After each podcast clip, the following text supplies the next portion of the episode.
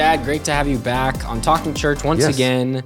Try to get you here every month as your travel schedule allows. The last episode was really well received and talking about moral failures, restoration, Yeah. conflict. A lot of people said that that resonated with them very much. So thank you for your help on that one. My pleasure. I want to talk about another topic today that's somewhat similar to that, almost like a part two continuation on that. Um, you have done over these past several months several messages that you've called culture clash, talking about the Yeah. difference between good and evil, protecting our children, a lot of different things that are Right. hot topics, right, in our world today. And what has stuck out to me is how many people in the congregation on the weekends reaching out, even other pastors that have observed it have said, Your dad just has such a way to talk about these difficult topics in such a loving way, but truthful way. And you're not shy to talk about the truth, but it's also not pointing fingers at people, really trying to highlight our love for them, being winsome, but not watered down. And so, talking about all those things, talking about some difficult things with staff transitions and some quick tips and all sorts of stuff. But that's Yeah. that's the the nature of this conversation. So, even your first thoughts on how you've been able to do that in a way that is edifying, growing our church, but still providing meat in the messages. Well, I think about um, that I have to talk about these things. Uh, some people avoid them and they think, you know what, I don't want to talk about it. They'll just know, they know who we are, they know what we believe. And even though culture or whatever we're facing is going on, we're just not going to talk about it. And I, I've decided to take the course of I've got to talk about it. And I think I shared it in this last weekend's message about Hillary, where she's like, I didn't know that I wasn't supposed to send my husband porn like till I became a Christian. And like I didn't know. And you're and she's like innocent. And like when I preached on uh wasted, remember I and Yeah. I want to bring that series back. I need to do it again.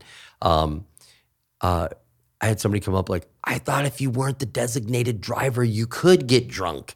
And you're just like, these people don't know. Right. They really don't know. So number one, I, I decided I'm going to talk about the difficult things, but I will. I'm not going to lie. It it is like gut wrenching. Like, are people going to leave? Are they going to quit? Uh, or I think about this probably more so.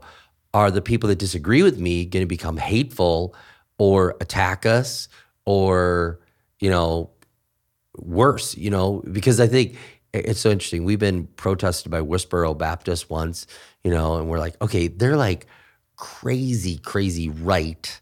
And then we've been protested by LGBTQ. So it's just like, Right. okay, I, I'm getting it right, left, but you think, I got to speak the truth. And so, probably the biggest thing that I keep thinking about is I've got to speak the truth in love. That's what Ephesians talks about. You have to speak the truth in love. So I'm going to do it, but I'm going to do it in love and I'm going to do it in a way, excuse me, that is going to try to win people over and say, I really believe this way is best, which let me just chase that for a moment. I can't stand when pastors go to hard topics and they say, um, hang on. they say, if I was God, I would do it differently. I'm not God, but I, I would love to not have to tell you this. And I mean, I would love to suggest that I wish God would have done it this way. Or I remember once I was listening to a guy, and I'm trying not to say names, but I was listening to one guy preach. We were visiting his church, and he's like, I know God says you can't commit adultery and have sex before marriage. I know. And, uh, but we got to trust him. And I, I wish I could change the rules for you. I'm just like, I was infuriated because I was like, you're not speaking the truth in love. You're actually speaking the truth with a disdain and a disrespect for what the truth says. Well, you're positioning yourself to be more loving than God. Right, right. I, I love you more than God, and God just tells you to do this, and none of us really know why, but I guess if He created Earth, He gets to tell us. You know what I mean? It's like, really? And so Yeah. I'm going to speak the truth in love. I'm not going to presume that I know better. If God says it, then it's right. And so I'm going to try to tell you the truth, and I'm going to do it in love. And that means I don't pull back, but it also means I don't grind you. I think about it, well, I think it's about a statement that the Holy Spirit said to me once um, I need you to pastor like you parent. And I was like, what does that mean? And I remember the Holy Spirit whispering, like, you're a better parent than you are pastor. And you tell your kids the truth. You're un- unafraid. You're not afraid of them. You tell it to them. You want them to turn out right. And so, because of that, you shape and mold them. When they're out of order, you say, hey, stop. That's out of order. When it's good, you say, that's awesome. And when they are uncertain, you're like, here's how I do that better. Or let me help you with that. And he's like, do that with your church instead of being afraid to tell them the things or beating them up with things. Because I've seen it both ways. People avoid it or they beat up the church or the world with it. Pastor like your parent because you really love your kids and you want them to turn out right.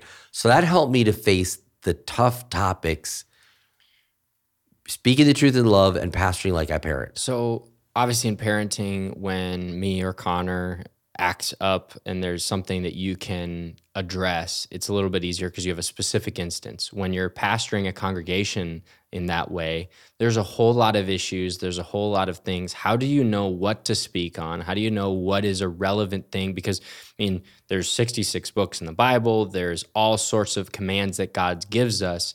How do you know this is the right topic to talk about at this time? Well, I always say like if it's in the Bible, it's going to happen to us. Like, okay, people like, I can't believe I was betrayed. I'm like, okay, Jesus was betrayed, Moses was betrayed. It happened. Okay, you get it. David was hunted down by King Saul. I mean, he's doing nothing wrong. So if it's in the Bible, it's going to happen. You say, well, I can't believe this person abandoned me. Okay, Demas has forsaken Paul. Uh, Judas walks away from Jesus. Do you understand? It's like, so I, I realize like, if it's in the Bible, it's there for a reason.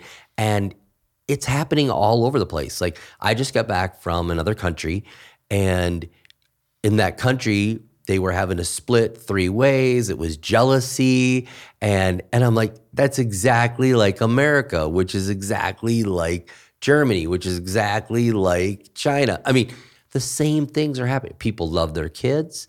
People have marriage issues. People uh, have money issues. Uh, you just start seeing that it's happening over and over again. And so, unless you're talking about something that was obscure, you know, like don't sacrifice your children in the fire, like, you know, that's Old Testament. That's like so obscure. That was a group that was doing that. Um, as long as you don't go obscure, they're they're the same things are going to hit everybody. So that's how I realized like I know how I can talk. It's going to hit us. Now, then the other thing is usually the congregation, a couple of people will be bold enough to say, "Hey, could you talk about this? We're facing this at work, and I don't know how to handle that." Or, "Hey," and you'll start putting pieces together. Interestingly enough, the Holy Spirit knows what's going on, and you'll start feeling things, and then you'll preach on it, and then you'll notice, like, "Oh." They did, they did, they did, they did. Like we all did around the same time because yeah. it's happening all around us. And then if you're staying well read, you know what's going on. I mean, you you can see what's happening. Uh, I'm all shocked. This is I'll chase a rabbit for a second, but I'm all shocked when I talk to some of our younger staff. I'll say like, "Did you see what the UN did?" And they're like, "No, no, I didn't. No clue." You were there. Did you see what happened to the teacher? Like just recently, uh, a teacher got fired for not covering up the pronouns and lying to the parents. And she said, I'm a Christian. I'm not going to cover up the pronouns that their kids want to go by and lying to the parents. If the kid, I'm not doing it. And she got fired. And and so you just start paying attention and it's it's out there and you'll see it in the paper. You'll see it, you know, you just got to look for it. And you'll see it in the media. You'll see it in your church. You'll notice the counseling sh- sessions that you're doing. And it's the same. And speaking of how much it's the same, when I used to do marriage counseling, I used to predict it. Like couples would come in and I go, all right, you're having trouble with communication, you have money issues, you have an unfulfilled sex life, and you're really struggling in your marriage. And they're like, how did you know? And I'm like, because the couple that was here before you had those exact same problems, maybe not in that order, but say, you know, and you just start realizing it repeats over and over again. Right. It's like when we were talking with Dave Ramsey, asking how he's been able to do this for so many years because people keep doing the same things over and over again. They keep Right. making dumb decisions. It's not going to go away. But how do you prioritize, like, of all those things, like, for example, t- taking these last few weekends, talking about some of the things that are happening in our state? What are there's a lot of laws that are being passed in our state. There's a lot of things that happen that that conflict with our faith, but you don't talk about every single one of those Right. what what rises to your priority list to say this has to be addressed from the pulpit versus just being something that we maybe disagree with in our voting Yeah, because I've I've said it's in our book, like the Bible. Bible is our book, and it's our rule and guide, and so we're consulting that and reading, and uh, you know that's our guide. Okay, and so if it's in our book and it's going on right now, I'm I'm saying, do I need to talk about this? Does it affect just a few people? Is it the hot issue? Like um, taking care of the poor is in our book, right? We're supposed to be benevolent. But that has been going on forever. Matter of fact, Jesus even said, the poor you will have with you always. So that's an always issue that a church should be ministering in, but maybe it doesn't make the forefront because it's an always issue. But then there are certain things that become a right now issue all of a sudden. And and in the past, abortion wasn't always like it was always legal, you know, and then it became a right now issue when the Supreme Court said that it was done wrong, which it was done wrong. Um, but our nation is probably going to vote for it, but it will be done has right that- for the has- wrong. has that surprised you i think that was something um, that we were surprised by in, in elections. And again I, the, the focus is on your preaching here but i think we've talked about how we were surprised at how much people fought for that. And we thought more christians would rise up and say hey, No, now we that ab- actually- now that abortion's on the ballot now we're going to stand up and now we're going to do this. W- we kind of saw the opposite in the midterms where more people want abortion than what we initially thought Yeah, and I, I, uh, elections are so fickle, and just a Right. few people getting fired up about an issue can change it. Sure. Um, but no, I was the thing that shocked me was that it became a right now issue, and instead of the church celebrating, let's let's use that for instance. I was on a thread with a bunch of mega church pastors, and I said, "What are you going to do this week? Roe v. Wade was just overturned. We are going to lay low. We are not going to spike the ball. We people know what we believe. We are going to lay low." And I'm like, seriously, one of the largest things is going to change in our country and you don't want to say anything you know and somebody else side texted me and was like you know hey thanks for being bold. I can't believe how quiet everybody is. And everybody believed the same thing but they were like Ugh. and so we talked about it and then i said and now we're going to raise $100000 and we're going to put our money where our mouth is. If you clapped when i said abortion has been repealed now let's put our money where our mouth is. And we raised over $100000 and people were like we should have done that too. So it it's in our book. It was an always but it became a right now. Right. And so I'm looking at what are the right nows. Well, the right now was legislation was pending for um, transgender refuge state. And you look at the whole world, the whole world, Christian, non Christian, everybody er, putting the brakes on it. Read another article today about it saying the rest of the world is shutting down clinics, pausing with minors, saying stop, stop, stop. And for for those that are wondering what we're talking about, who are not a part of Minnesota, um, we've talked about this a little bit before. But it's happening all over No, I know. in, in blue states. I think Washington and others Yep. that just did it. But It's a ba- blue red divide. basically, it's saying if your laws of your state are very restrictive towards you know transitioning, uh, as they call it, gender affirming care. Uh, you can come to Minnesota and actually get refuge from those laws. And if your parent from the other state is not affirming of this, they can actually, the state can like temporarily take, Take custody, custody. Yeah. of your of your child. And so I think that's something where people in our church are starting to ask us questions to where it's no longer about the property taxes of your city. Oh yeah, because you don't see me talking Yeah, about yeah. property tax or nonprofit status, which I still think we probably have to talk about that of why there's value in a church being nonprofit. Right. Um, but I'm not. I'm not out there talking about treaties with Mexico and uh, you know uh, uh, benefits for union work. I'm not doing that. That's not in our book. Okay. but the things that are in our book, I'm talking about, and making sure that we're bringing them up. And so, um, but what I was saddened by is Christians even were like, no, God's good with this. And I, I, just was shocked. Like, really? What verse or instance in history do you have to point me to? Because I don't find a verse or an instant in instance in history or the life of Jesus that says what you say. And I'm shocked at what you're saying. So do you, do you think that I mean, the 2,000 years of church tradition, right, has had a lot of similar beliefs. Of course, there was the Reformation that was all about the the power of the church, not giving the Bible to the people. You know, there's been there's been movements around, but the actual orthodoxy and theology of a lot of these positions in the church hasn't really changed very much. And all of a sudden, the past past 2,000 there is now a ton of different tradition orthodoxy. Do you think that that's always been the case and we just didn't know about it? mm Or do you really think that the devil is completely scrambling the minds of people and changing everyone's traditions? I think that it's it's not just the devil like the devil in genesis says did god really say and it's like a one-on-one with the devil yeah and now it's like it's not a one-on-one with the devil. It's like the devil and every major network and every you know i'm just saying and and culture and all this and, and, so you're getting inundated. The other thing is i think churches stop preaching about the tough things or what they believe or even how to tell. Like i did the other day how to tell good from evil like i think churches just stopped and it became a social gospel um, it became a chaplain jesus that helps the poor and comforts you on your worst day versus the one you align your life to. Like the Bible talks about, if you love God, you'll obey his commands. And we stop doing that. And I think people are afraid that people are going to quit.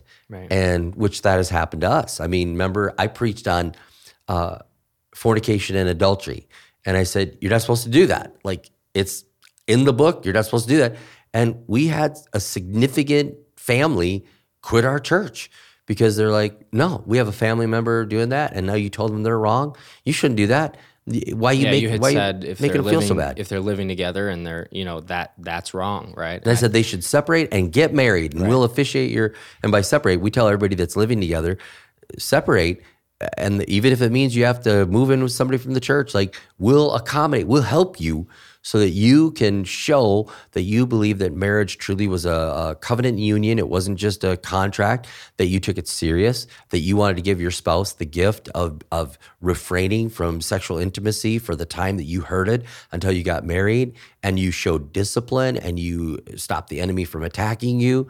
And so I preach that, and people quit. So right. I think the church stopped preaching about the tough things and even doctrine and it became social good anything goes don't want to offend you and, and so then you look at culture now where they're saying yeah jesus is okay with that jesus is like whoever you want to make him to be that's how people are treating him and he's he's not chaplain uncle jesus he's king of kings and lord of lords and you align with his life and his teachings and what he says right so um, going back to the thing on the kids, why did I do that now though? That was legislation right now and stuff that we could make a difference. It was input time. We talk about that on staff. Like, is it input time or has the decision been made? It was input time. So I'm like, it's input time. And let me chase that for a second. People say, like, how, how come you want people to get involved in politics? Because that's the country we live in. If we lived in China and I was saying, revolt against the government, you know, overthrow you know, Xi, you know, that's not going anywhere. Like, but I we live in a country that says go out and vote, express yourself, rally people to believe with you and vote with you. That's the country we live in. We get to do that. So it was input time to do that, but also um, I just felt the boldness of like we're not backing down on this. Mm-hmm. So and then this whole thing started on speaking the truth in love. I think about this when I'm doing that though. I could easily throw red meat to the crowd and make all the people like, yeah.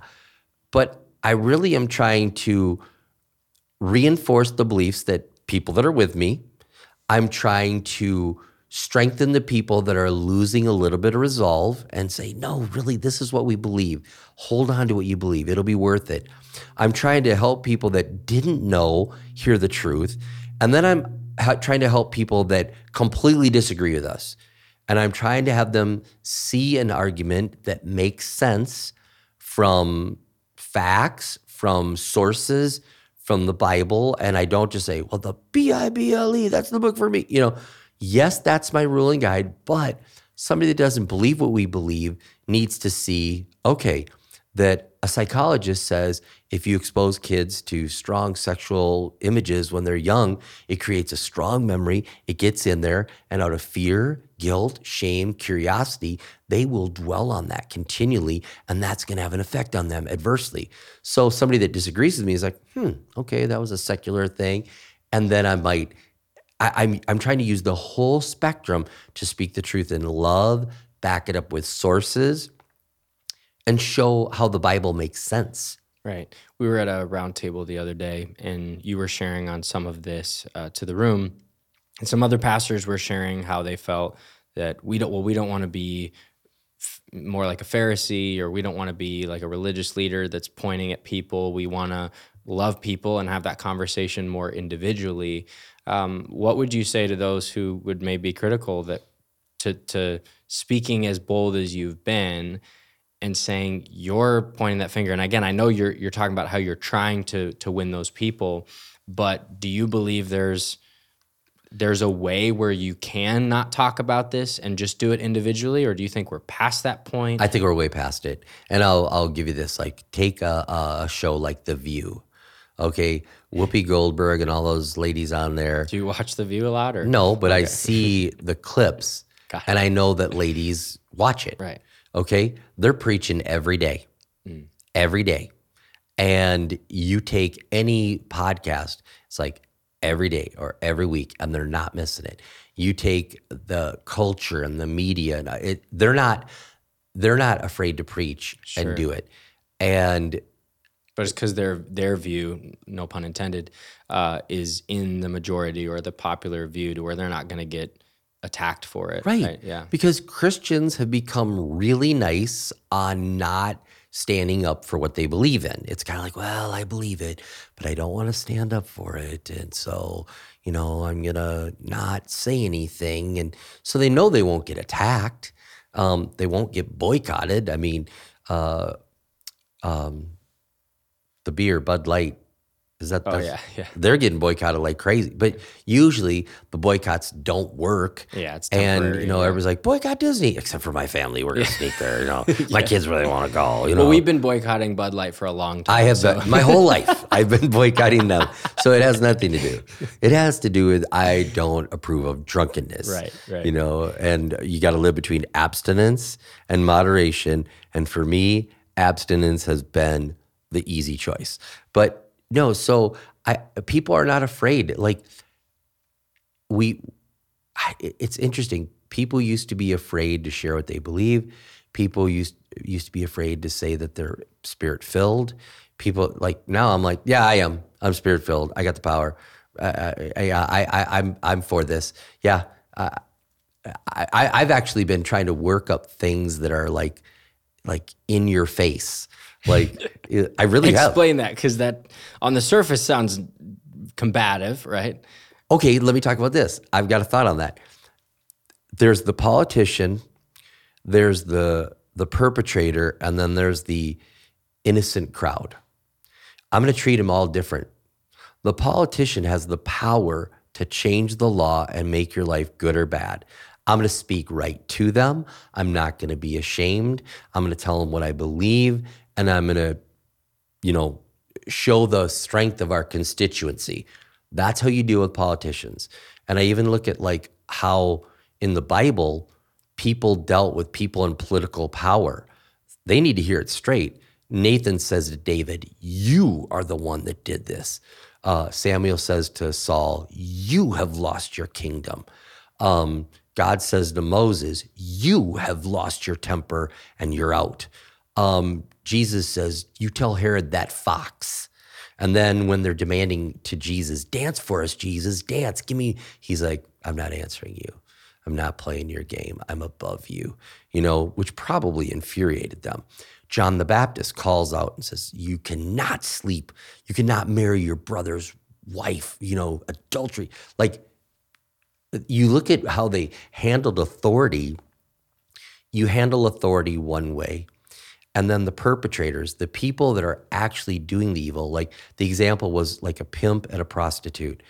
The pimp is evil and he's the perpetrator. And a lot of churches have ministry in red light districts or to prostitutes saying you're loved. They buy them flowers. They let them know there's hope. They try to see if they want to get out. But they don't go to the pimp and buy them like, hey, here's a new car. We wanted to bless you. Yeah, yeah. Right, we right. just thought you, you just want to tell you we love you.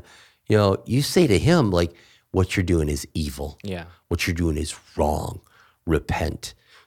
But you love on the the masses and you let them know that they're believing a lie.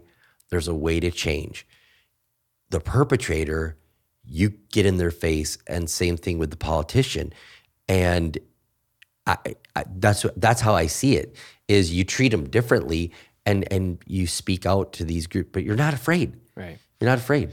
During your message, where you talked about protecting the children, at the end of it on the recording day that people won't see on the YouTube video, but you had a moment afterwards that you started crying and were overwhelmed by really the weight of the conversation. Can you describe what God was speaking to you, what you were feeling in that moment?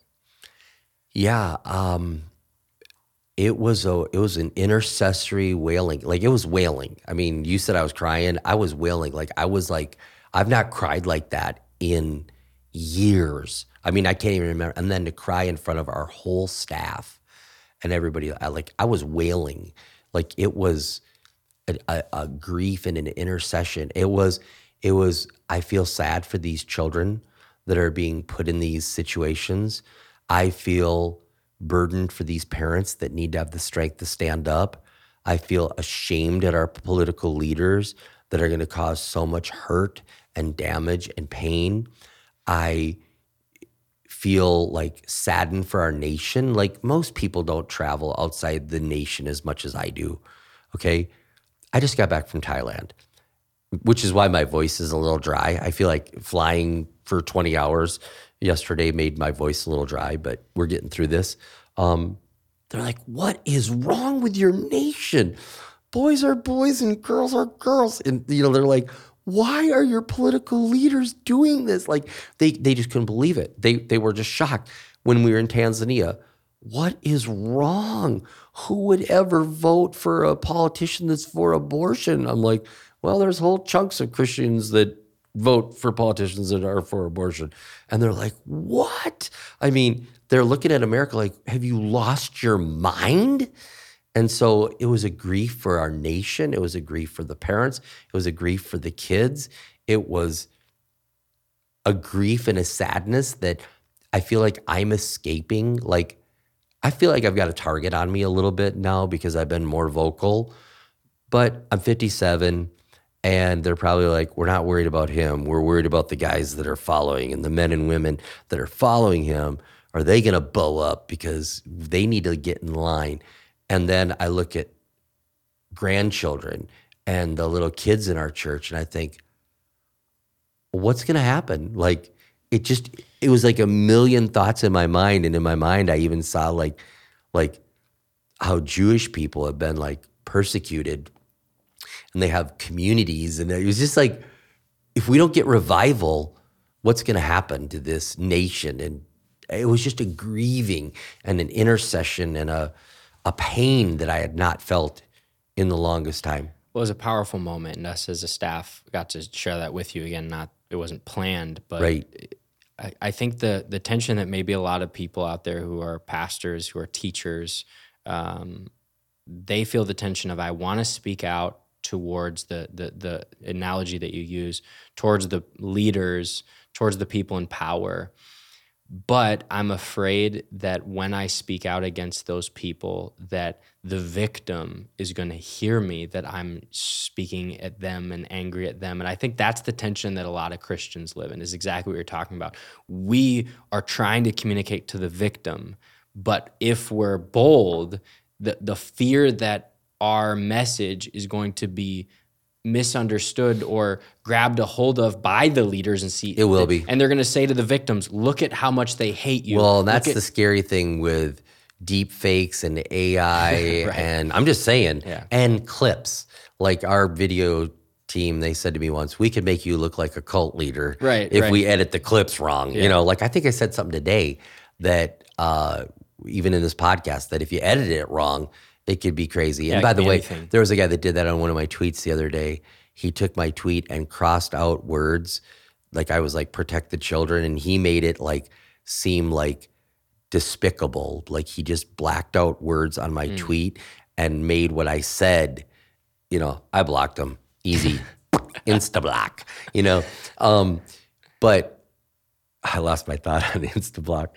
Uh, just talking about the how we're not uh, pointing our finger at the yeah. victim Oh, oh. Be- Here's the thing that I've said. I want people when they have the moment, and there's a moment coming for everybody to say, Pastor Rob told me the truth. I do feel empty. Sin does not fulfill you. It is like drinking salt water. You get more thirsty. The more you get it, the more thirsty you get. It, it, it leads to destruction. The Bible's true it, Bible says when sin is fully conceived, it leads to death. Okay, so they're they're going to get there. The, the alcoholic that is staring at the bottle, that is losing everything. I want them to know Pastor Rob spoke the truth to them, and they remember the message, and they can find a way out. The kid whose parents transition them, and he turns thirty and goes, "What did they do to me?" and goes, Pastor Rob spoke the truth the person that regrets after having multiple abortions saying they told me the truth. They they didn't yell at me for doing this but they told me the truth. I, I just want them to say like i told the truth and i want god to say you stood up to the word in season and out of season. When it was easy to be a christian in america and when it was hard you stood up. And so I firmly believe in what the Bible says is true. So I'm not going to back down. But I want him to also say that I wasn't mean. I wasn't mean about it. You know, Yeah. it's kind of the spanking thing. Like, this is going to hurt me more than it's going to hurt you. And when my dad said that, I was like, liar. And then when I had to discipline you and your brother, I was like, oh. Yeah, and, and I think it's a reminder though of that we're not leading a political movement. We're not leading a- a- anything except for trying to build the church that Jesus is going to come back for, that we are going to spend eternity with him if we follow his nar- the narrow path, right? And I think it's sometimes when you elevate the conversation higher to say we are not here to raise disciples for ourselves. We're here to raise disciples to to expand his kingdom. And I think that reminder can can shake us out at times of even what's happening in our country because I believe that what is happening in the American church is probably good for the American church, but it's probably very bad for the global church.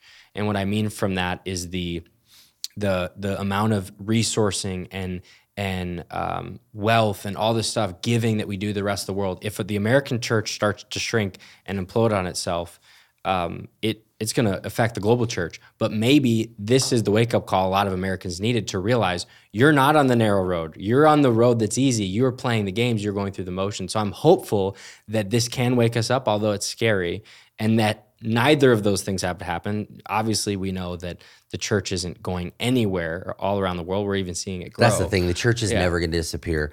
And people have said, "Why are you so upset about this?"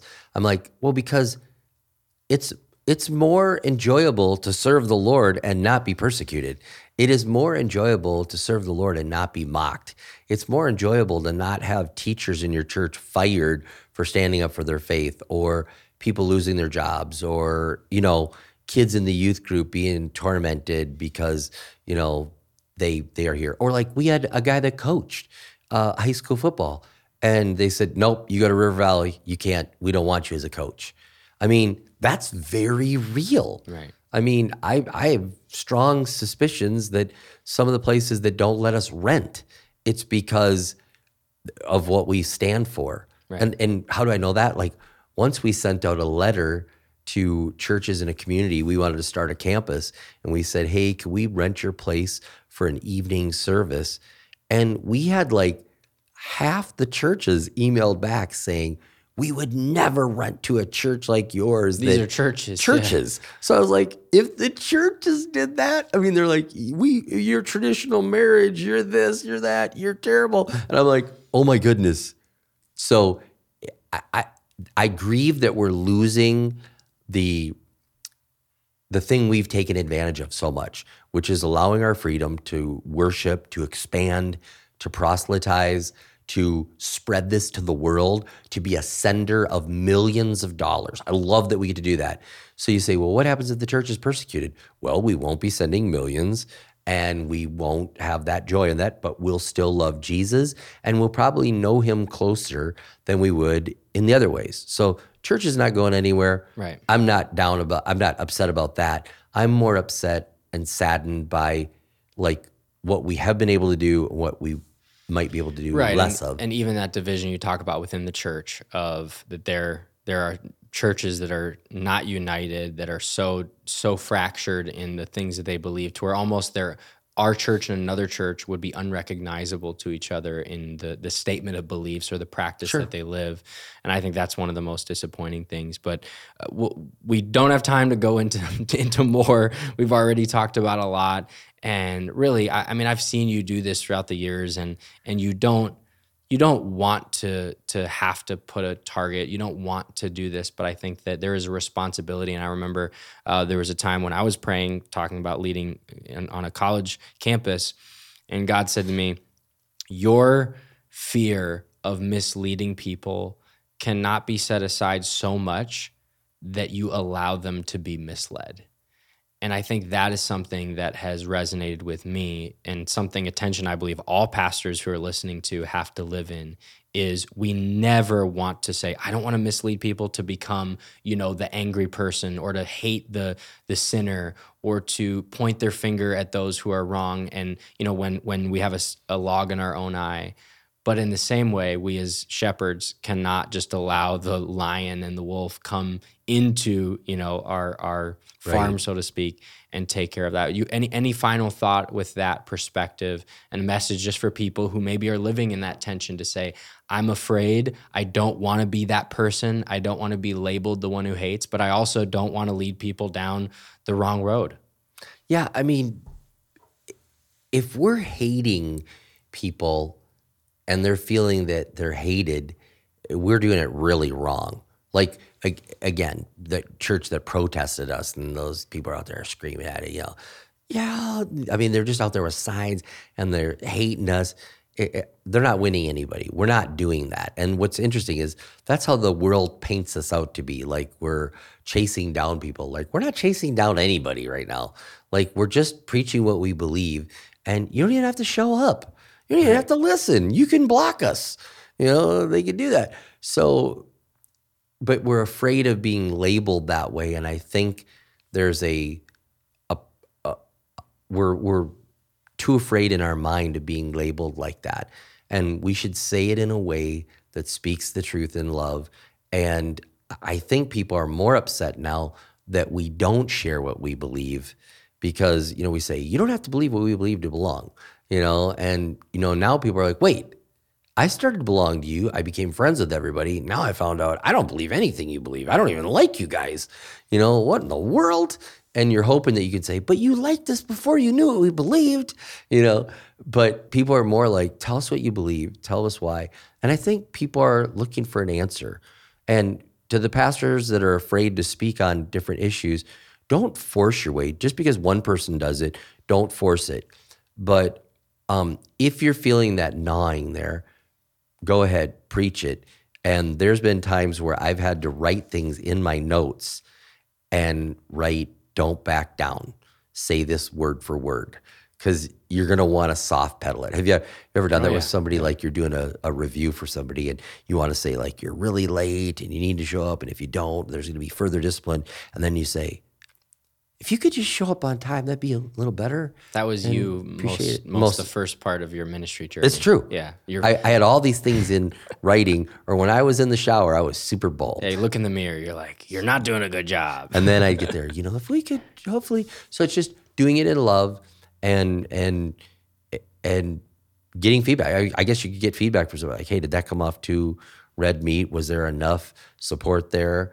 Um, did you feel loved through that? Or, you know, Yeah, and, and we're not perfect. And No. Jesus is the only one who was, and we just have to be as as best as we can to share that message. And you'd love Jesus to say, like he said about John the Baptist, "There's no one greater than him." But uh, that's not the call that we have. Our call is to say, "Who has God made me to be? What is the voice I have in this church?" Maybe it's not to be the social media pastor. Maybe it's not to be the you know the person that gets all the accolades and recognition online but it is to say this is the congregation that God has asked me to lead, and I'm going to lead them. So yep, pastor like your parent. It's good. It's a good, unless you're a bad parent. if you're a bad parent, parent like your pastor.